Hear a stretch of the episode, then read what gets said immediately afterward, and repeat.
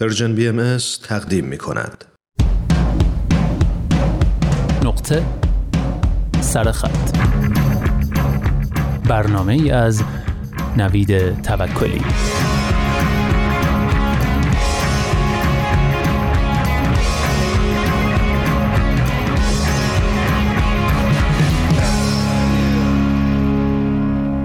بله بچه ها پورن می‌بینند. آیا کاری از دست پدر و مادرها ساخته است؟ این عنوان یادداشتیه که هفته گذشته در نقطه سرخط بخش اولش رو شنیدید و این هفته قراره که ادامش بدیم. یادداشتی از شفیع زلوم محقق و مدرس برجسته مسائل جنسی که در وبسایت نیویورک تایمز و ترجمه فارسیش هم در وبسایت خوب ترجمان منتشر شده.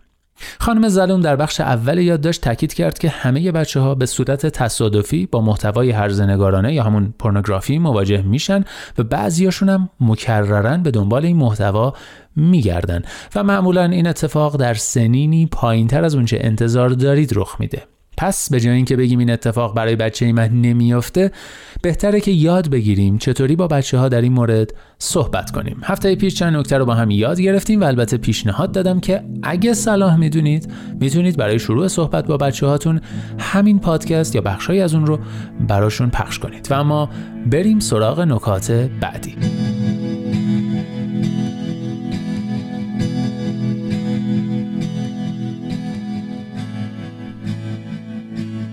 اگر بچهمان خجالت زده شد چه کنیم؟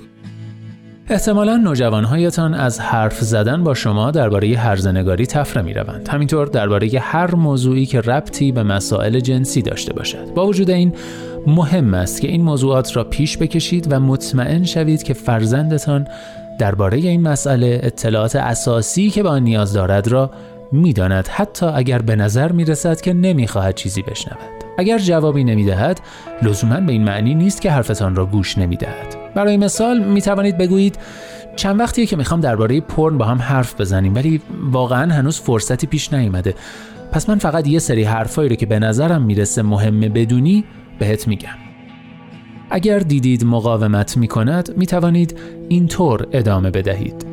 می‌دونم این کار عجیب غریب و سخته. برای منم همینطوره. ضمنا می‌دونم که این حرفا ممکنه ربطی به تو نداشته باشه اصلا.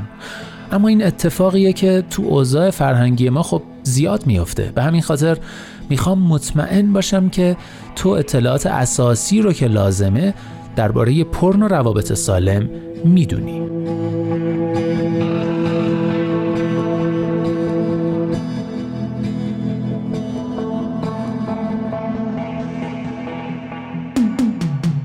واقعا لازم است بچه هایمان چه چیزهایی را بدانند؟ مهم است که گفتگویتان حتی اگر مکالمه ای یک سویه است شامل این پیام ها باشد. پورنوگرافی یا هرزنگاری چیزیه که از فانتزی های ذهنی آدمای دیگه ساخته شده و از تخیل تو بیرون نیامده و باستاب زندگی جنسی واقعی قریب به اتفاق آدم ها نیست همچنان که تصویر درستی از روابط جنسی سالم ارائه نمیده هرزنگاری نوعی صنعت نمایشیه و مسئله اصلیش اینه که چه چیزهایی بیشتر میفروشه و سود بیشتری داره. بدن این بازیگرا معمولا با عملهای جراحی تغییر می‌کنه تا به این شکل در بیاد. این مدل ها رو استخدام کردن تا چنین نمایشهایی رو اجرا کنن. بنابراین کاراشون به خاطر قراردادیه که بستن نه به خاطر اینکه انجام دادن این کارا رو دوست دارن.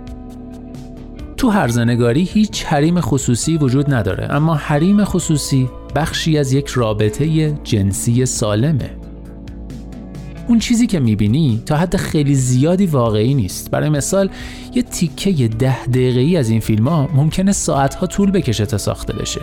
بازیگرها از داروهای مختلف استفاده می‌کنن تا بتونن چنین کارایی بکنن. اگه صحنه درست همونطور که دلشون می‌خواد در نیاد دوباره تکرارش می‌کنن و تدوین این ویدیوها بازنمایی خاصی رو درست می‌کنه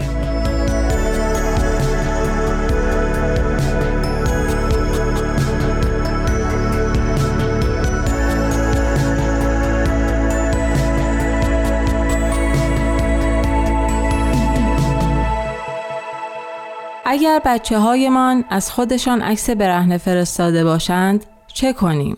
بین بچه های زیر 18 سال تا حدودی رایج است که از خودشان عکس های برهنه بگیرند یا بفرستند یا چون این درخواستی ازشان بشود. اما این کار ممکن است پیامدهایی جدی برایشان داشته باشد. دولت فدرال آمریکا این کار را هرزنگاری کودکان قلمداد می کند حتی اگر شما از خودتان عکس گرفته باشید و فرستاده باشید. بنابراین درباره قوانین بخوانید و از آنها آگاه باشید.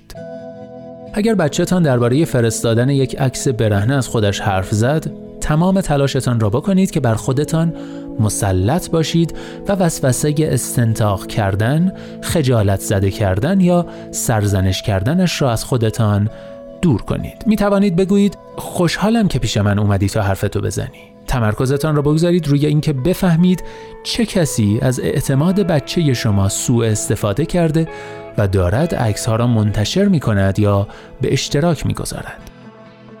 وقتی عکس های برهنه آدم ها بدون رضایتشان به صورت آنلاین منتشر می شود تجربه که از سر میگذرانند شبیه این است که واقعا با آنها تعرض شده باشد می تواند به شدت مخرب باشد از بچهتان بپرسید که دلش می‌خواهد چه چیزهایی به اشتراک بگذارد به یاد داشته باشید که آزار جنسی تجربه ناتوان کننده است ما می‌خواهیم کسانی که آن را از سر گذراندند احساس کنند آنقدر خودمختاری دارند که می توانند درباره مسیر پیش رویشان حرف بزنند. سوالاتی با پایان باز بپرسید و اجازه بدهید تا گفتگو طوری پیش برود که احساس راحتی کنند. با ارائه گزینه مثل رفتن پیش مشاور یا گزارش به مراجع غذایی به آنها قدرت بدهید تا خودشان تصمیم بگیرند.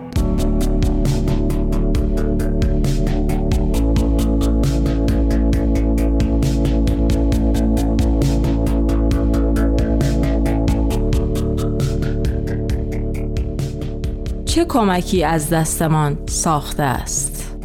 شما به عنوان پدر و مادر ارزشهایی را در تمام جوانب زندگی بچه هایتان به آنها آموخته اید. درباره این حرف بزنید که احترام متقابل چگونه است و در بستر مسائل جنسی چه معنایی و چه احساسی دارد. مهم است که بر این نکته تأکید کنید که روابط جنسی می توانند هم صمیمیت عاطفی داشته باشند و هم صمیمیت فیزیکی.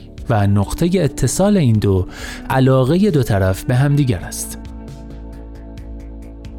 اگر راهنمایی بزرگترها نباشد درباره اینکه رابطه جنسی چطور باید باشد یا چه معنا و احساسی دارد بچه ها با بازنمایی هایی که در اسکرین ها یا نمایشگرها می بینند جلو می روند. مطمئن شوید که اطلاعاتی که درباره مسائل جنسی در اختیارشان می‌گذارید مناسب سنشان و از نظر پزشکی دقیق است و راهنماییشان کنید که این اطلاعات را چطور باید به کار بگیرند. کودکانتان را تشویق کنید تا جنسیت خودشان را بشناسند و از کلیشه هایی که ممکن است رفتارشان را شکل دهد پرهیز کنند و در موقعیت های اجتماعی و در مواجهه با مسائل جنسی آگاه و شجاع باشند.